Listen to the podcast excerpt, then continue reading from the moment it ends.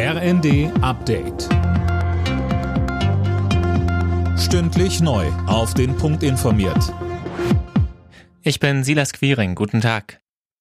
Die Verbraucherpreise in Deutschland sind im August wieder angestiegen. Laut Statistischem Bundesamt waren sie 7,9 Prozent höher als im Vorjahresmonat. Vor allem hohe Energie- und Lebensmittelpreise haben für das deutliche Plus gesorgt. Experten rechnen in den kommenden Monaten mit weiteren Preissteigerungen. Grund, das 9-Euro-Ticket und der Tankrabatt laufen morgen aus. Der Deutsche Städtetag fordert beim Thema Energiesparen eine gemeinsame Kraftanstrengung. Die Kommunen würden damit gut zum Beispiel vorangehen, auch wenn das nicht immer einfach sei, so Städtetagspräsident Lewe. Wenn das Sparen konkret wird, erleben wir natürlich auch Diskussionen und Widerspruch. Deshalb werden wir in allen Bereichen müssen wir Sparen und Energieschleudern ausmachen.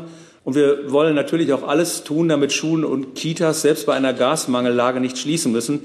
Trotzdem gilt, auch dort muss Energie eingespart werden. Und ich glaube, wenn jeder seinen Beitrag zum Energiesparen leistet, dann hat man auch das Gefühl, dass es irgendwie gerecht zugeht. In Deutschland haben wieder etwas mehr junge Menschen eine Ausbildung begonnen. Laut Statistischem Bundesamt wurden 2021 rund 466.000 Ausbildungsverträge unterzeichnet. Imme Kasten. Damit liegt das Plus bei 0,6 Prozent im Vergleich zum Vorjahr. Allerdings das Niveau von vor der Pandemie ist damit nicht erreicht. Und der durch Corona verstärkte Trend langfristig sinkender Azubi-Zahlen setzt sich weiter fort.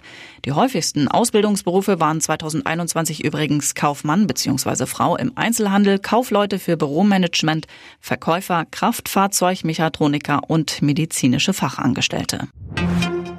In Berlin ist heute das erste Urteil gegen einen jungen Klimaaktivisten gefällt worden, der sich mit anderen auf einer Autobahnauffahrt festgeklebt und den Verkehr blockiert hat.